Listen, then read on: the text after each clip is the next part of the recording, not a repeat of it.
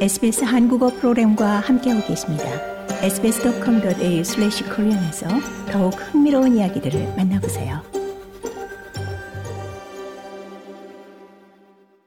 연방 노동당 정부의 3단계 소득세 인하 개정안의 혜택이 대부분 자유당 의석 유권자들에게 사실상 집중된다는 분석 속에 해당 법안에 대한 자유당의 노골적인 반대는 어려울 것이라는 전망이 지배적입니다. 실제로 피터 더튼 당수도 개정안을 봉쇄하지는 않을 것이라는 입장을 시사하는 등 반대의 목소리 톤이 크게 낮아졌습니다.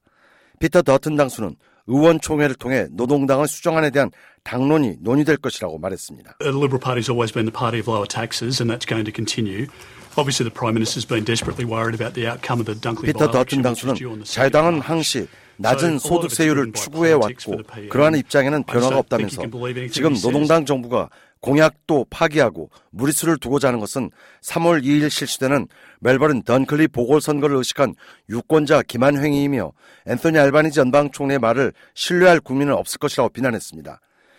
현재 자유당 내의 강경파 의원들은 결사 반대 입장을 고수하고 있지만 현실적으로 세제 인하 법안을 자유당이 반대하지는 못할 것으로 보입니다. 실제로 각종 여론조사를 통해 개정안에 대한 지지율이 높은 것으로 나타나고 있어 3월 2일 보궐선거를 앞두고 치명타가 될 수 있다는 것이 자유당 내의 진단입니다.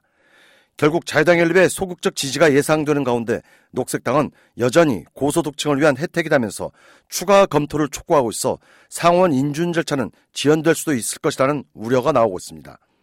노동당 정부의 수정안은 전임 자유당 연립의 원안과 달리 30%의 획일적 세율 적용 소득 구간이 당초 예정됐던 20만 달러에서 13만 5천 달러까지로 대폭 하향 조정되는 등 고소득층에 대한 혜택이 축소되는 대신 중저소득층에 대한 혜택이 확대됩니다.